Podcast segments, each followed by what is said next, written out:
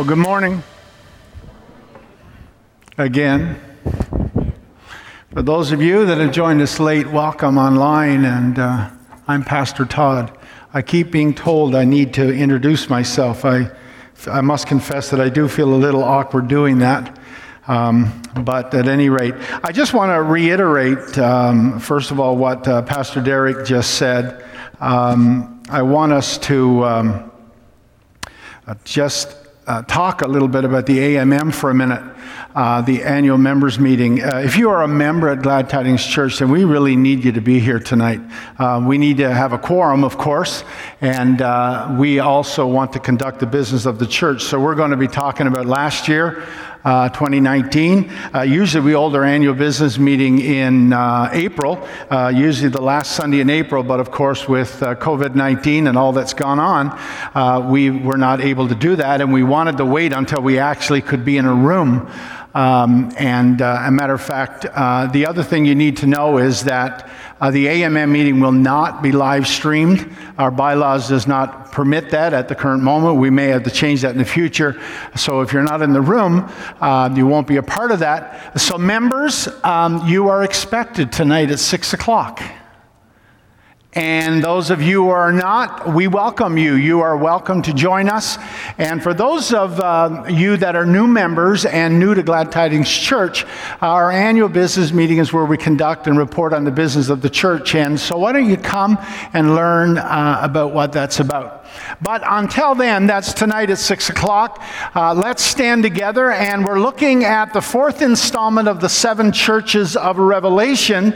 And uh, we're looking at Revelation chapter 2, verses 18 to 29. And I'm going to read it for you, and this is what it says And to the angel of the church in Thyatira, write the words of the Son of God who has eyes like a flame of fire and whose feet are like burnished bronze.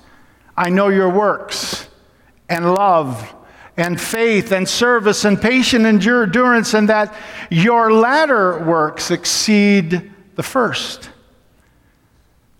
But I have this against you that you tolerate that woman Jezebel who calls herself a prophetess and is teaching and seducing my servants to practice sexual immorality and to eat food sacrificed to idols. I gave her time to repent, but she refuses to repent of her sexual immorality. Behold, I will throw her on a sick bed, and those who commit adultery with her I will throw into great tribulation unless they repent of her works, and I will strike her children dead, and all the churches will know that I am He who searches mind and heart, and I will give to each of you according to your works. But to the rest of you in Thyatira, this is the good news, by the way, who do not hold this teaching, who have not learned what some call the deep things of Satan, to you I say, and I do not lay on you any other burden, only hold fast what you have until I come. The one who conquers, who keeps my words until the end, to him and her I will give authority over the nations. And he will rule them with a rod of iron, as when earthen pots are broken in pieces, even as I myself have received authority from my Father. And I will give him the morning star. He and she who has an ear, let him hear what the Spirit says to the churches. It's quite a text, is it not? A little intimidating and a little challenging.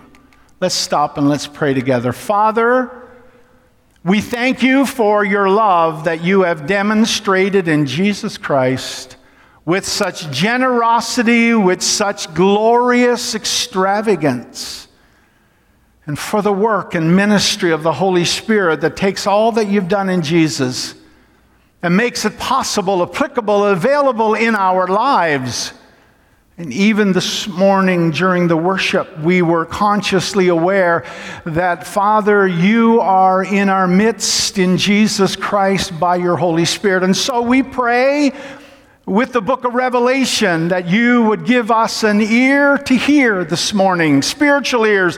You would give us eyes to see, spiritual eyes, hearts to understand, minds to comprehend, but don't let it stop there, Lord.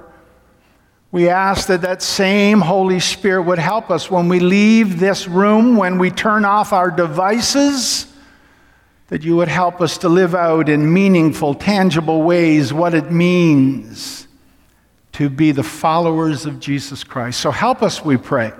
And we give you thanks and we give you praise in the name of your Son and our Savior, Jesus Christ, our Lord. Amen. Why don't you be seated? What is in a name? What do we think of when we hear certain names. This week I was going around the church and actually asking anybody I ran into. Um, the first name that came to them when they thought of a great person, an influential person, the greatest person they knew. Well, Pastor Scott said Abraham Lincoln. What do you think? What comes in your mind when you think of these names? John A. Macdonald, a little controversial these days. Queen Elizabeth, that was Pastor Kevin. John F. Kennedy. Adolf Hitler. Saddam Hussein. Michelangelo. Johann Sebastian Bach.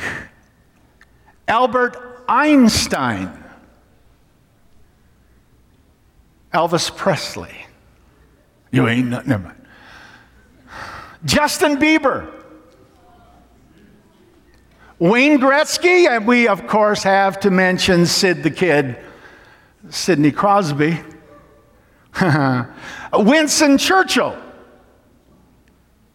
Billy Graham. Bill Gates. Mother Teresa. Ruth Bader Ginsburg. I asked Pastor Sherry, Karen McLaughlin, and Shirley Hancock the question. They gave me Donald Trump. I asked Pastor Derek. Pastor Derek's is my favorite. I walked into the kitchen. I said, Hey, tell me the name of the greatest person you know off the top of your head. He said, Chuck Norris. Hilarious, isn't it? What about this? Judas. And of course, Jezebel. Jezebel. A particular name is synonymous with a certain specific behaviors. They create images and conjure up pictures of what epitomize certain events and things and happen, happenings. What about this one? In our text, Jesus is described as the Son of God, who has eyes like flame of fire and whose feet are like burnished bronze. Now, Jesus, the Son of God, now that's a name, that's a title. By the way, when I asked Leanne, she said, Jesus Christ. How spiritual is that, huh? Oh, of course, you're going to applaud. But the name and the title, the Son of God, tells us something about what is going on in Thyatira.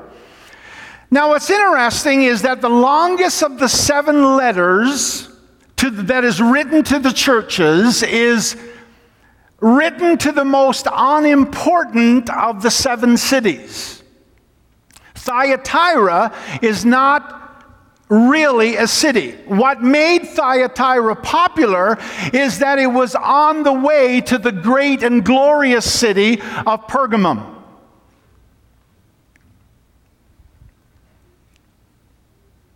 The reason that Thyatira was actually built was as a early warning system for the capital city. That when enemy armies attacked, they would send dispatches from Thyatira to Pergamum so the leaders there could protect the city and prepare for battle. And Thyatira received the brunt of the attacks. It was literally smashed and broken in pieces. Now, keep that in mind with our text in verse 27 where it says, And he will rule them with a rod of iron, and when, as, when earthen pots are broken in pieces. And also with this Thyatira was known for its trades. Thyatira was, had what was the ancient version of what we today would call an extensive labor union network, network called the guilds, the trade guilds. They were in tanning and in bronze work and in leather work. Thyatira was what we would call today a blue collar town.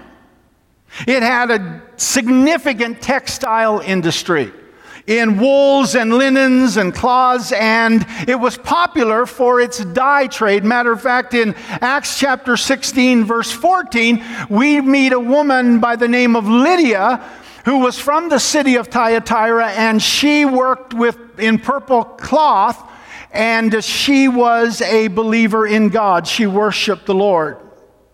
But there was another trade that was very significant in the city of Thyatira, and that was pottery. Pottery. Now, I want us to couple that together with this. Apollo, the Greek god of light, light, the sun god, was the celebrated deity in Thyatira. So, pottery is the major trade it required the sun's heat in order to firm up the pottery so they could sell it in the marketplace. Bad weather meant slow business, so it was very important that the potters and those in the pottery business, business keep Apollo very happy. But there's also this Apollo's eyes were represented as flames of fire and Apollo's feet were thought to be bronze. Now, we probably have already made the connection because you're a very astute crowd. But if you haven't, follow me. An early warning system for the capital city, that's what Thyatira is, taking the brunt of the attacks of the enemy, being broken into pieces Pottery being the major trade, Apollo, the Greek god of sun, being essential to the pottery business with eyes of flames of fire and feet like bronze, helps make, uh, make sense of our text and a play on words. And to the angel, of the church of Thyatira write the words of the Son of God, whose eyes are like a flame of fire, whose feet are like burnished bronze. Verse 27 And he will rule them with a rod of iron, as when earthen pots or clay pots or pottery are broken into pieces. The Thyatirian Christians got the point. This was no idle threat. This is the only church of the seven churches where Jesus is referred to as the Son of God. And further, this is the only place in the entire book of Revelation where we have the title or the name Son of God. The only place.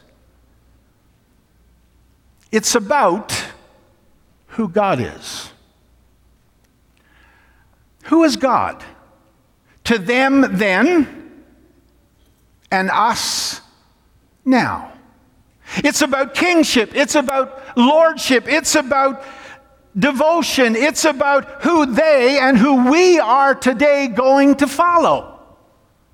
It's about drawing a line in the sand. And for those of you who are familiar with the biblical text, it's the same as the line that was drawn in Numbers chapter 16 between Moses and the sons of Korah. It is the same line in 1 Kings chapter 18 that is drawn by Elijah and the prophets of Baal. And Elijah has this famous statement in chapter 18, verse 21, where he asks the question to the people of Israel How long will you go limping between two opinions? If the Lord is God, follow him, but if Baal or if Apollo is God, then follow him. Now, when we look into our text, on the one hand, Jesus has some words of praise for the saints at Thyatira. He says in verse 19, I know your works, your love, your faith and service, and patient endurance, and that your latter works exceed the first. On the other hand, that's good and bad. When we compare Thyatira and Ephesus, we get this Ephesus was a doctrinal church. They knew what they believed, but their doctrine made them cold, uncaring, and calloused. They knew how to talk the talk, but talk is cheap. Thyatira, on the other hand, walked the walk. They cared for and they loved people. They were sympathetic to everyone to a fault.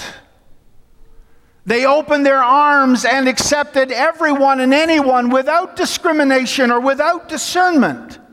And because of that, they were being led astray by false teachers and false leaders and false preachers.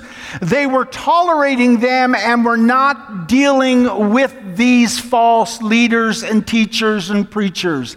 Enter that woman, Jezebel. What is in a name?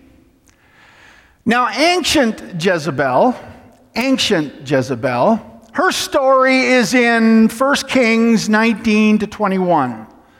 She is the infamous daughter of Ethbaal, the king of Sidon. She is married to King Ahab of Israel, but the marriage is only an ends to a mean. It's a political marriage. And by her pervasive powers and influence, she led her husband, her spouse, and the people of Israel astray. Now, what's in a name? Well, the name Jezebel immediately calls to mind multiple associations. Even those of us who are not familiar with the biblical story and the biblical text have heard the name Jezebel. I don't know any parent of recent times that have actually named their daughter Jezebel. There might be a reason. The name Jezebel has become synonymous for evil, sin, control, manipulation, fear, intimidation, deception, witchcraft, the sensational, perversion, idolatry, and rebellion. Jezebel means husband to Baal, or Baal, whichever way you want to pronounce that. Excuse me. Chuck Swindoll, in an article called Wild Women and Passive Men, says that the last part of her name, Zebel or Zebel in Hebrew, literally means refuse or dung. There are other words I could use there, but we'll just let that lie but we get the point. And then he writes this is a great line. He says, She is powerful, she is pretty, but she stinks. This is the historical Jezebel. The Jezebel of our text most likely was not literally named Jezebel. If she was, God have mercy on her parents. But most likely, she was not named Jezebel literally. It is a name that is symbolic, it is figurative, it is metaphorical. And the phrase, that woman Jezebel, can also be translated that Jezebel of a woman, which is actually more accurate. But there's also this. So put your seatbelt on now. In our text, her role, the role, is cast in the female gender. And Jesus speaks of that woman Jezebel. Obviously, he's talking about a specific female in the church at Thyatira. But, but, it is also very possible and probable in another church, in another situation, that Jezebel may not be a woman, she could easily be a male. So let's not get sidetracked here by gender. Jezebel in any church can be either male or female. The point is not gender. But who is this Jezebel in Thyatira? Well, she is a prophetess, or more accurately, according to our text, she calls herself a prophetess. Now, this alone should cause red flags to go up in the back of our minds. What this is not, what this is not is Ephesians chapter 4. Ephesians chapter 4:11 says that Jesus gave the apostles, the prophets, evangelists, shepherds or pastors and teachers to equip the saints for the work of the ministry and for the building up of the body of Christ. What that means is that there are prophets and there are prophetesses in the church today. We call them offices. I don't think they're offices, I think they're callings. And even here excuse me, even here at Glad Tidings Church, it is very possible and highly likely that there are those that function in the calling and the role of prophet or prophetess.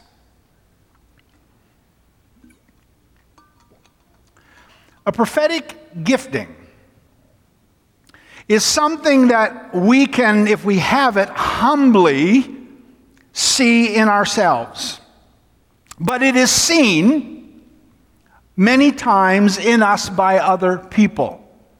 And other people confirm that we sort of operate or are susceptible to operating in the gift of being a prophet or a prophetess. And our actions personally and our words and our disposition bring credit to it. Paul says to Timothy in 4:14 he says do not neglect the gift you have which was given to you or given you by prophecy when the council of elders laid their hands on you so that's what this is not but this is what this is. It's about false teachers. It's about false leaders. It's about false preachers who claim that they are prophets slash prophetesses, but are not. And to all of us, we need to be wary of those who declare themselves prophets and prophetess because they're probably not. Jezebel is a backroom jockey, a backroom jockey. She or he deals behind the scenes. They seldom show their true hand. Their agenda is always hidden. It's emotional, spiritual, sensational in approach. It is all, in it all, there is a subtle undermining of authority. It's done by baiting, by throwing out leading questions and comments, morsels of information to see who's going to take hold of it. To see which parties in the church, which people in the church line up where. And what they say and what they do, prophetess and prophets who are false, is never direct. It's always indirect by innuendo, by inference, by asking leading question, by making comments that cause and cast doubt. The ancient Jezebel, the one in 1 Kings 19 and the one here in Revelation, has been dead for thousands of years, but her personality, character, disposition, and nature, we may even use the word her spirit, is very much alive. Jezebel has charm and disarm. Now, our text doesn't call it that. Our text says that she is seductive, that her mode of operation is seduction.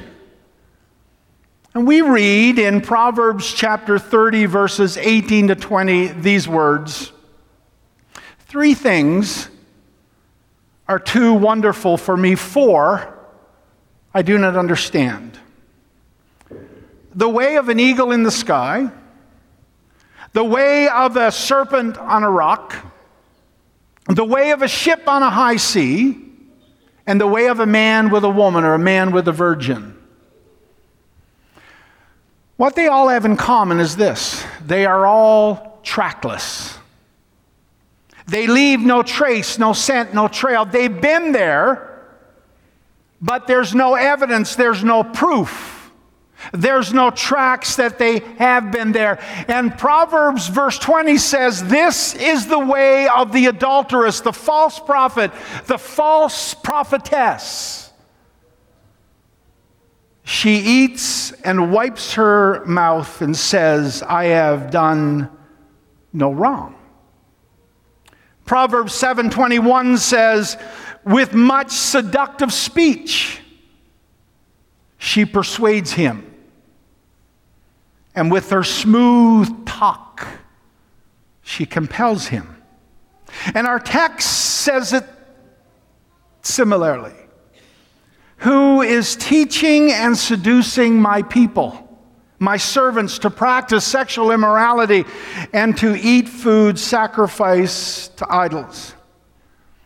The challenge is because it's all done with charm and disarm, seductively, craftily, uh, uh, craftily and cleverly, it's hard to detect. It's hard to detect. It is seldom obvious because they have enough truth to be believed, but not enough truth to create any transformation or to set people free. Just enough truth to be believed and be deceived. So, how do we di- differentiate between the true prophets and prophetess of e- Ephesians chapter 4:11 and those who are false like in our text? Of course, Jesus' advice is always the best. And Jesus says this he says, Beware of false prophets and prophetesses, my inclusion, who come to you in sheep's clothing, but inwardly they are ravenous or ravenous wolves. You will recognize them by their fruit. Are grapes gathered from thorn bushes or figs from thistles? So every healthy tree bears good fruit, but the diseased tree bears bad fruit. A healthy tree cannot bear bad fruit, nor can a diseased tree bear good fruit. Every tree that does not bear good fruit is cut down and thrown into the fire. Thus, you will recognize them by their fruits. And what Jesus basically tells us is this that we are to be fruit inspectors. Fruit inspectors. Jesus also said this in Luke's Gospel, chapter 13. He says, False Christs and false prophets and prophetesses will arise and perform signs and wonders to lead astray, if possible, the elect. Be on your guard. I have told you all things beforehand. But I think the message gives us the best translation. And it says this Fake messiahs and lying preachers are going to pop up everywhere. Their impressive credentials and their dazzling performances will pull the wool over the eyes of those who ought to know better. So watch out. I've given you fair warning. And of course, we can't not include 1 John chapter 4 verse 1 where he writes, "Beloved, do not believe every spirit, but test the spirits to see whether they are from God." For many false prophets, and I'll add prophetess, are gone out into the world. This is John. Now, what we see in our text is this Jesus does not mess around when it comes to people like Jezebel. He is clear, he is direct, and he is firm. And he says this He says, Behold, I will throw her on a sick bed. Follow me now. Behold, I will throw her on a sick bed. And those who commit adultery with her, I will throw into great tribulation unless they repent of her works, and I will strike her children dead. It's a troubling statement in the Bible because what it actually says is this that there is sickness and trouble and even death that comes to people as a result of the judgment of Jesus.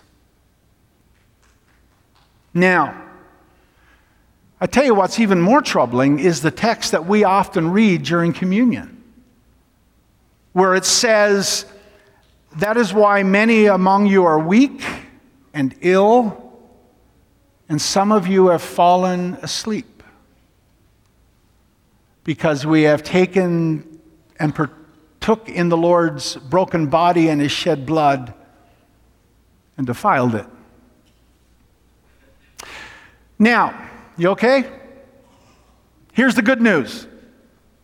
The good news in our text is for the rest of you in Thyatira and for the rest of us at Glad Tidings Church.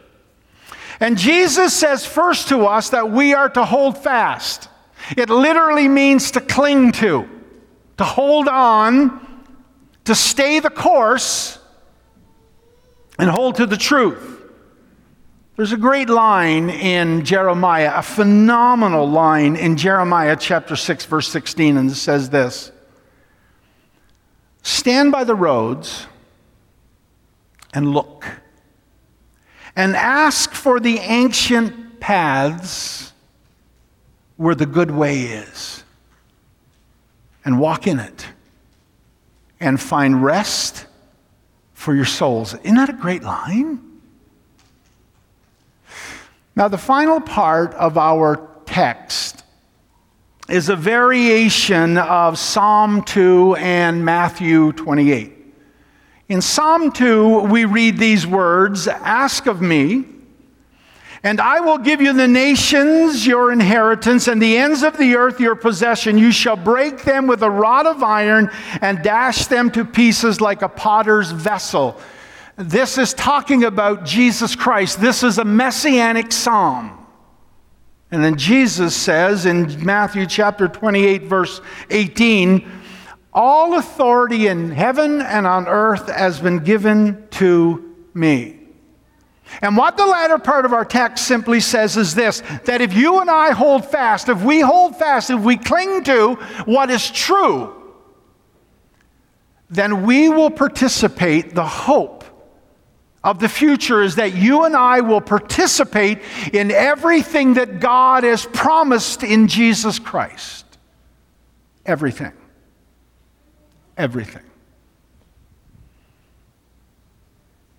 Listen to what he says.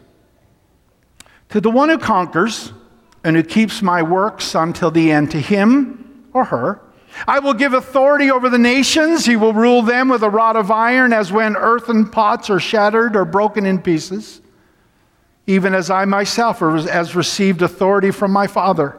And I will give him the morning star. He who has an ear, let him hear what the Spirit says to the churches. It's pretty good, right? So, some questions for the rest of us here at Glad Tidings Church. I want you to stand. And I got four questions that I want you to think about with me about yourself. Nobody else, not your spouse, not your boyfriend, your girlfriend, not your sibling, not your brother or sister in Christ, not your brother and sister biologically, nobody else, Yes, for me, questions for me, questions for you. Here's the first one Does Jesus really reign as Lord in my life? Does Jesus really reign as Lord in my life?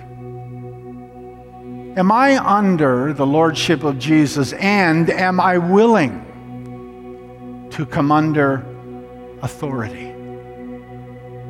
And if Jesus Christ is not the Lord of my life, then who is? Or what is? Does Jesus Christ really reign as Lord in your life?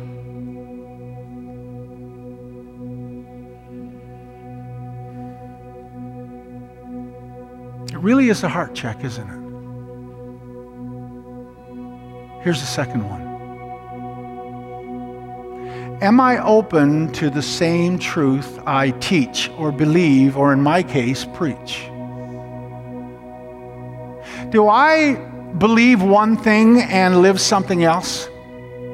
Do I adhere in my mind to and on Sundays to the values of the Bible, but on Monday to Wednesday, Saturday, you'd never know it because I live by the values of the world? Am I open to the same truth I believe or I teach or preach? Am I teachable? Am I open to correction and to instruction from those who are more spiritual and more godly than I am? Or more mature? Am I open to the same truth I believe, I teach, I preach. Hmm? I'm not asking you to answer this question about anybody else, just about you, just about me. You for you and me for me. Here's one Have I come to terms with deception? Have I come to terms with the fact that I can be easily deceived and led astray? Do I know God's word enough to be able to tell the difference? If I got up here and didn't treat, teach truth, would any of us be able to recognize it? And here's the other part. Not only have I come to terms with the fact that I can be deceived, have I come to the terms with the fact that I can be a deceiver? You can be a deceiver. We're not above that. We are fallen, sinful people. And I want you to know at my very worst, there's an Adolf Hitler that lives in my sinful nature. Have I come to terms that I can be deceived? Have I come to terms with the fact that I can be a deceiver and lead people astray? And the last one is this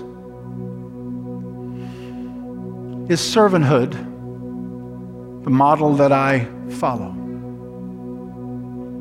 Am I a servant? Do I have a servant attitude? Uh, maybe I want to ask it this way To who am I not willing to be a servant? Where am I not willing to be a servant? And when am I not willing to be a servant?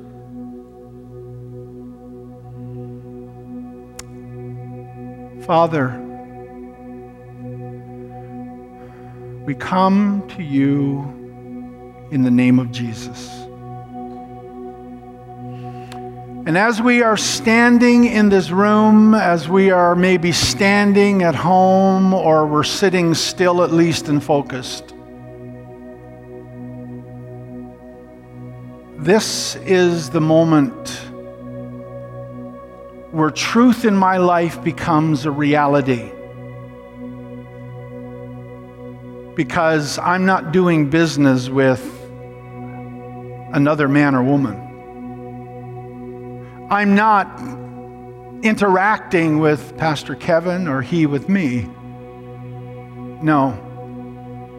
We are standing in the presence of the one who searches heart and mind.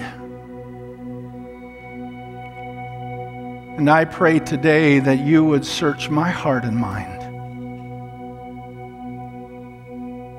And I pray that you would search the hearts and minds of every person in this room, every person that's watching online, and every person that's listening to the archive in a couple of days, or a couple of weeks, or a couple of months, or a couple of years. Lord, how do I answer these questions? And what is my answer to each of these questions? Do you really reign as Lord of my life? Am I open to the same truth I believe? Have I come to terms with deception that I can be deceived and I have the potential to be a deceiver? and his servanthood, the model that I follow.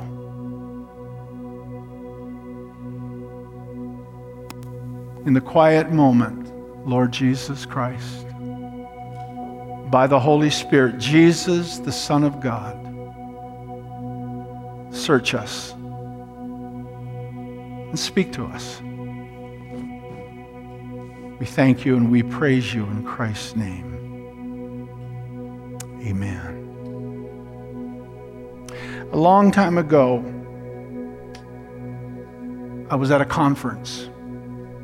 And I can't remember who the speaker is. Now, I think I know who person was, but I can't remember, and I don't want to give the name because I may be wrong.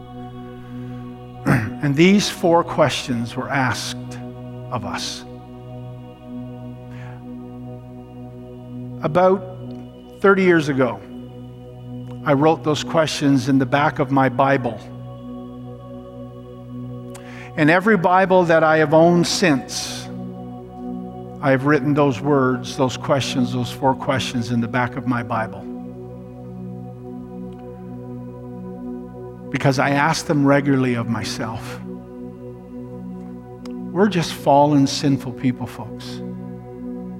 And we need to have a heart check on a regular basis to make sure that we can answer these questions properly and in a way that glorifies Jesus Christ. Amen?